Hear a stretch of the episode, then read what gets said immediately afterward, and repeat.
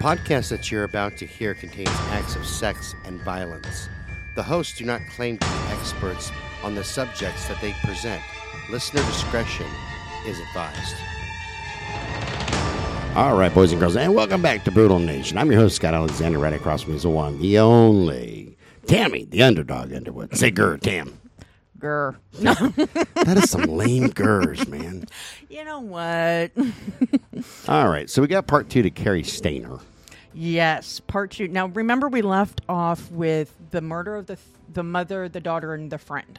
Right. right, and right. they had drug in four suspects and like six or seven accomplices or whatever and then they were the authorities were adamant that they had whoever was responsible for the killing already behind bars right. remember Right, right. and then three weeks after they made that statement the case had to be reopened because a fourth victim was brutally slain just a few miles from cedar lodge. Okay? Okie dokie. and remember he worked there as a handyman. Okay? So there's a connection right there. Um and acting on a tip from a caller because um he wanted to know where his friend joy ruth armstrong was. Um she was supposed to be going packing up her stuff and going to her friend's house and when she didn't show up he called the authorities like there's something wrong. So the makes authorities went to her house on sometime on June 20 yeah June 22nd they went to her house to check it out and they found her vehicle out front parked and filled with stuff like she was getting ready to go but she didn't leave.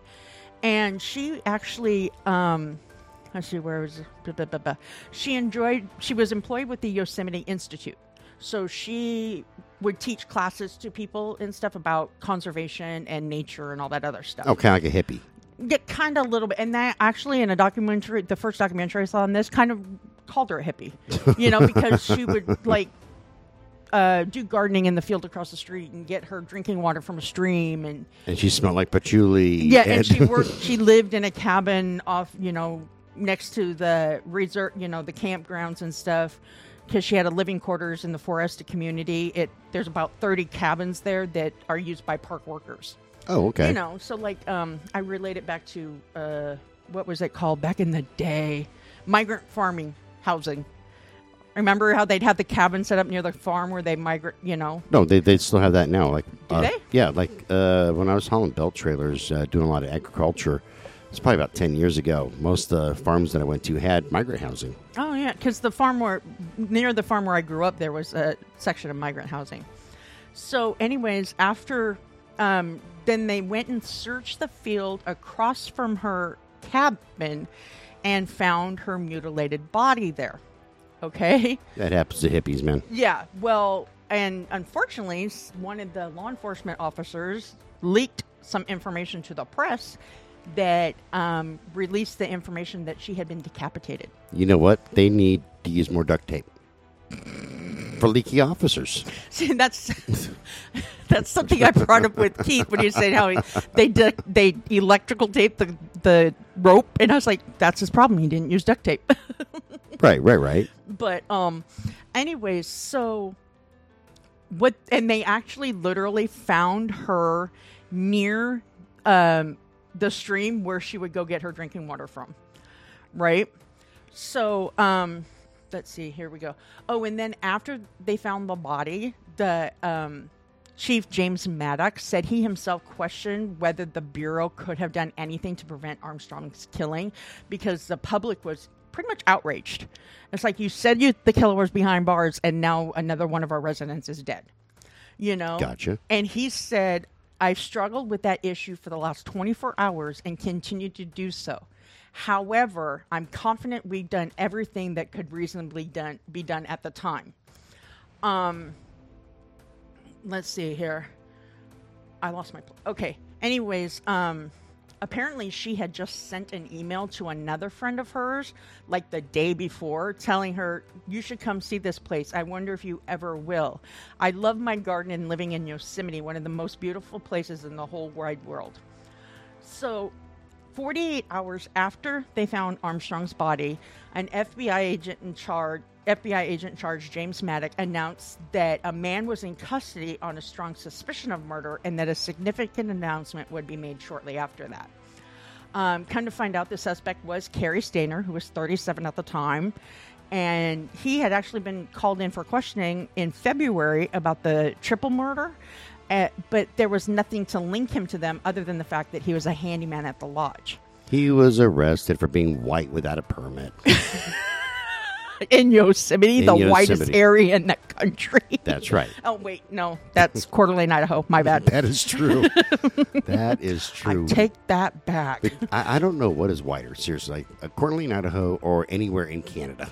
oh yeah, It's huh? pretty damn white. but you know so anyways um oh so now after that murder he he along with some other people were again taken in for questioning and this time they actually detained him and forced him to answer more questions. They searched his truck and confiscated his backpack. And then um, after the questioning they let him leave the station but they said that he was not to leave el portal as they were not through with him. Right? And according to an article printed in the San Francisco Chronicle, a witness says that Stayner was angry about the authorities seizing his backpack after being questioned. He was also angry about how they had searched his vehicle. But apparently, when the agent searched his apartment later that day, they discovered the evidence that linked him to Armstrong's murder. Ah, there you go. Yeah. Special Agent Maddock explained during the last 24 hours, we have developed specific information linking Stayner to the Sund Pelosso murders. And what this evidence was not made known at the time, but, you know, I'll get into it here in a minute. Um, he, in the meantime, had disappeared. He'd gone, he'd left his premises by the time the agents came back to arrest him. Um, they did catch up to him, however, uh, that was on July 23rd. They did catch up to him in Laguna del Sol at a nudist colony where he was known to frequent. That's exactly where I want to go. Right there. You know, that's where you would go if you were on the run, right? To Oh, a nudist yeah. colony. Because All that- blended with all the other pasty white guys. exactly, exactly. And plus, you know, you don't know if you're going to get caught. You get a little bit of a show, have a meal, have a dinner and a show. That's right, dinner and a show. Um, apparently the manager there had seen a newscast, recognized his photo as Stayner's photo as one of the guests, and he called the FBI, FBI and told him where he was. So by that evening, the FBI felt they had gathered enough evidence and testimony to arrest Stayner for murder. Then on Sunday morning, they rushed him to the Fresno to officially lodge a complaint, and then took him on to Sacramento on Monday, where he was arraigned before the court, arraigned before the courts. Now that same day, Stayner allowed himself to be interviewed by a reporter from KNTV because you know that always goes so well. Ward Weaver the third. yeah, no shit, huh? I just couldn't help myself. I'm sorry. So during that session, uh, something unexpected happened. In a voice that seemed relieved to be unburdened from its depth, came a secret. He said, I'm guilty. I murdered Carole Sund, Julie's son, and Sylvania Pelosso and Joey Armstrong. Oh, I thought you None of the women were sexually abused in any way on national TV. But I thought you had a real secret. Like, okay, I admit it, I'm guilty. I am wearing a thong and nipple tassels, and uh, I kind of like it. I feel pretty. Oh, so pretty. um, apparently, that confession shocked everybody. In the interview, he said he had fantasized about killing women for the last 30 years. And he described in detail how he murdered Carole Sund, her daughter Julie, and uh, Pelosso. He said he strangled Pelosso and Carol in their rented cabin in Cedar Lake at the Cedar Lodge Motel. Then he took Julie to a lake where he killed her early the next morning. He then went back and took the rental car with the bodies of Mrs. Sund and Sylvania inside, then returned two days later to burn the evidence and to retrieve Mrs. Sund's wallet. But haven't we all, as guys, thought about killing women? and you know what? Even us women have thought about killing you men and other women. Uh, pretty, pretty sure, yeah. Like, there, there, there's times you're sitting But there yeah. with a soon-to-be ex that tried to stab you. You're like, I should kill this twat. I should just end it all now. Just end it. Uh, prison's looking really good. Prison's looking good. it's looking better than living with this. Oh, oh yes. Oh yes. So, anyways, yeah, so he had, you know, killed the mother and the friend, then left their bodies in the motel, took Julie out to the lake where he killed her the following morning. And then she said, "Worst date ever. Would not recommend." And then Yelp review. Do not visit here. No, and then he went back to the hotel, got the car, put the mom and friend in the trunk, and then drove it out there. And then when the news hit that they were looking for him, he went and tried to destroy the evidence. Okay. He thought he had gotten away. oh, wait. Uh, but, but okay. He then went and took the wallet and dumped it in Modesto to try to confuse the authorities. So he tried to pull an Austin Sick. Yeah, that works. Yeah. That, that that that tracks, and he would have gotten away with it too if it wasn't for the pesky kids and that dog. pesky kids and that damn dog. so he said he thought he had gotten away with the crimes, but could not resist his urge to kill somebody else after he struck up a, ch- a conversation with her. Um, then at the end of the vi- the interview, he actually addressed the families of the victims, saying, "I am sorry their loved ones were where they were when they were. I wish I could have controlled myself and not done what I did." So, to me, that's like he placed the blame on the victims. you Yeah, know, kind of. That's It's like you know thinking, what? like- I'm sorry they were there, but you know what? They were there. Or he's just kind of shrugging off, like, "Hey man, what can I say? Wrong place, wrong time." That's it's it's BS. man. Pretty much. Um, and apparently, the FBI said that he had already confessed his guilt during the Saturday interrogation. And so, in their mind, this time they had the right man. Of course, he had given the FBI details that only the killer would know. And so they were able to recover evidence which corroborated his confession. I think it was Colonel Mustard in the library with the candlestick. Is that what he said? Yeah, they were actually able to. He told them exactly where they could find the knives that were used to um, kill Joy Armstrong. Well, knife to meet you. Here we go. I've been waiting. You went through all that interview with Keith, and I didn't hear one dad joke. Not one dad joke. I know. That's just not. I'm, I'm, I'm, I'm really, you know, kind of was, I was listening closely. I know. So, um, according to everybody, that if he hadn't confessed or been so sloppy, he would have been the furthest suspect from anybody's mind. Nobody would have thought it was him. If that comment made by Cedar Lodge restaurant manager Kathy Hefner sounds unforgivably unforgivably naive, then most of his coworkers actually said they fully understand why he had fooled the FBI as long as he did. He just wasn't the killer type. He wasn't a troublemaker. He wasn't, you know, very intelligent. He was never violent. And his only encounter with the law was for marijuana back in 1997. Now, there's, I mean, you can't fault him for that. Who hasn't smoked the wacky tobacco? Um, so he was a relatively quiet, friendly handyman, and his only passion seemed to be, you know, nude sunbathing and nude hiking. On his days off, he would just go to the Laguna del Sol nudist colony in Sacramento, and dis- despite his surrender, he never behaved lewdly or perversely there. See, I like nude hiking too, but I'm not allowed at that Girl Scout camp anymore, and I don't know why. It's just, it's sad. It really is. It, it, it saddens me greatly. You know what? no, I was almost going to make a comment about you being there for the Girl Scout murders in Oklahoma, but you were not even born yet, I don't think. Maybe I was. Maybe I wasn't. All I know is I got some cookies. Damn, damn pesky Girl Scouts. The other, re- the other reason why I got kicked out of the uh, Girl Scout camp was for trying to eat brownies. Oh my God, we're done. That's not Screw right. them thin mints. I'm going for a brownie. That's what they call the little Girl Scouts. I know. I'm not dumb. so, um, let's see here.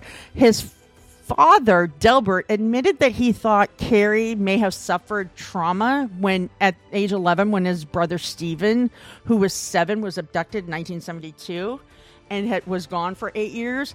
But in that time, Steven had been forced to endure molestations by his kidnapper before he finally returned, you know, came back home.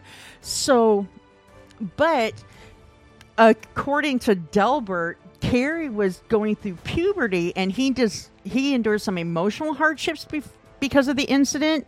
So I think they dismissed it as it wasn't as severe as Stevens, so why he doesn't need the help that Steven needs. You know, which I think a whole family should have gone in for counseling. Oh, I agree. A big, a big traumatic thing like that. Yeah. the whole family should be in counseling. Kind of, you know, because there, there's st- much like death. There's a whole grieving process, Yeah, because they had already thought that Steven was dead right? And then you find out that he was alive, and not just alive, but he's been being molested, and living know. not far from his grandfather's house. right? You know. So there's like survivors guilt going on there. There's, oh, totally. you know, it's still grieving. And- Yeah. But no, no, they'd sit there and go, oh, "We don't need counseling." No, yeah, you do, fuckers. Yeah, well, and that's just it. And I relate. I said this in the first part of this episode. You know, this case that Terry was the older brother, so I would assume he had significant amount of guilt for not being there to protect his little brother when his little brother was abducted. So then, uh, Cary ends up graduating from Merced High School, and he worked as a window installer at a glass company.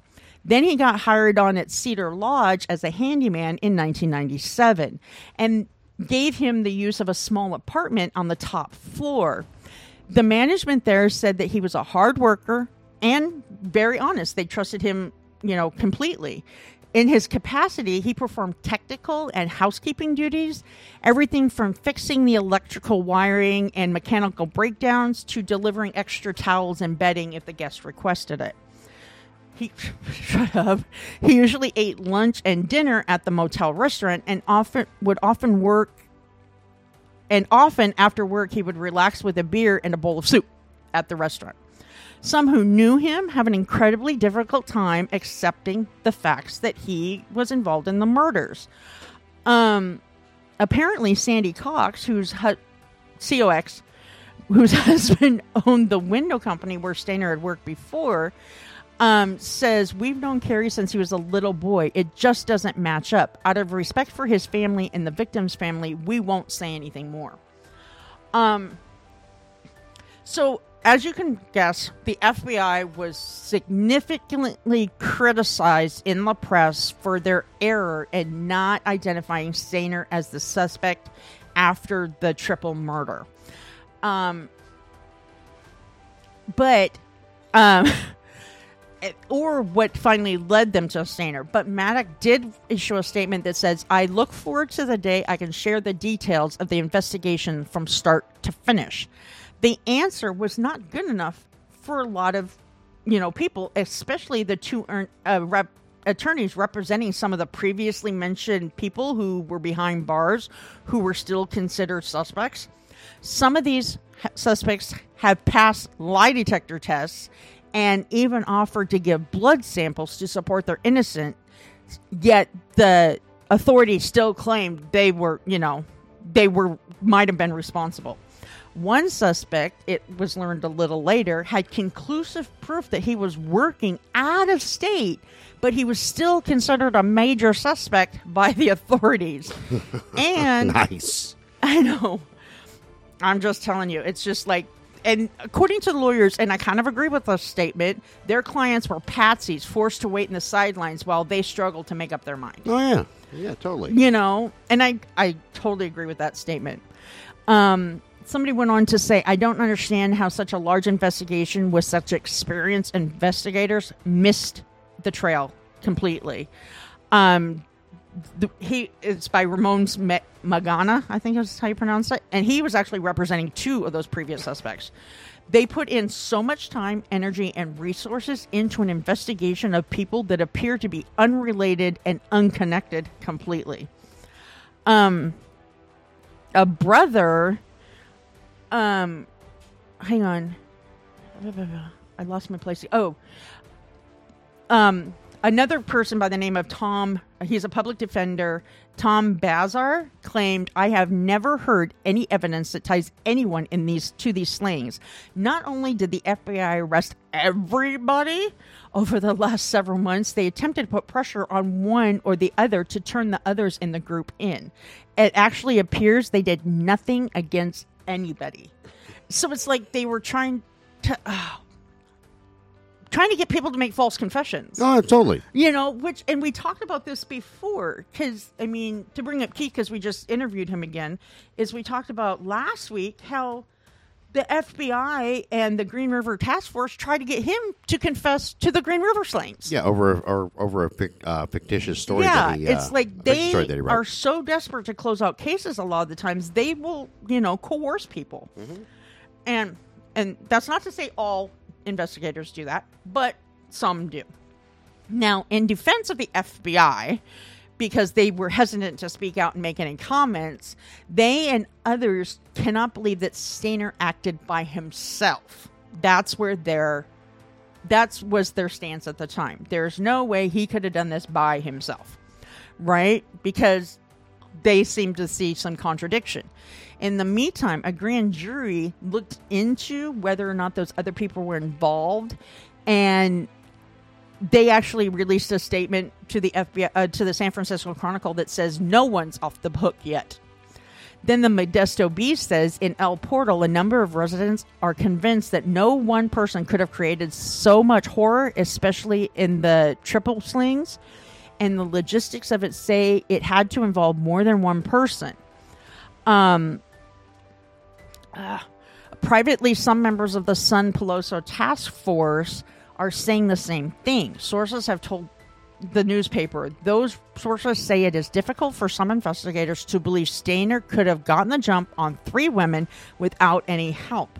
But on the flip side, some other papers um, were reporting that another unconfirmed source maintains that Stayner did act alone with only the help of a weapon. because he's a ninja. Stayner, he says, used a gun after gaining entry to the motel room of the San Peloso, and then he tied them up to subdue them. Now, there have been many developments in this case since, you know, all of this had happened and he was, you know, waiting, you know, arrested and stuff. But I will get into the updates next episode because they're kind of extensive and it goes kind of through his trial and stuff. Oh, okay. Yeah, because like I said, they're kind of extensive, and I don't want to be in the middle of one when time runs out. That makes sense. So, yeah, so we'll get to the rest of this next week. I'd think. All right. Remember, you can send us an email at brutalnation at twistedbluellc.com. Check us out on Medium, Crime Beat on Medium, where we get your blogs. This show's copyrighted 2022 by Twisted Blue LLC. All rights are reserved. Remember, if you're hearing this on anybody else's podcast, they're lying, thieving bastards. We'll catch you guys later. Bye bye. Bye, everybody.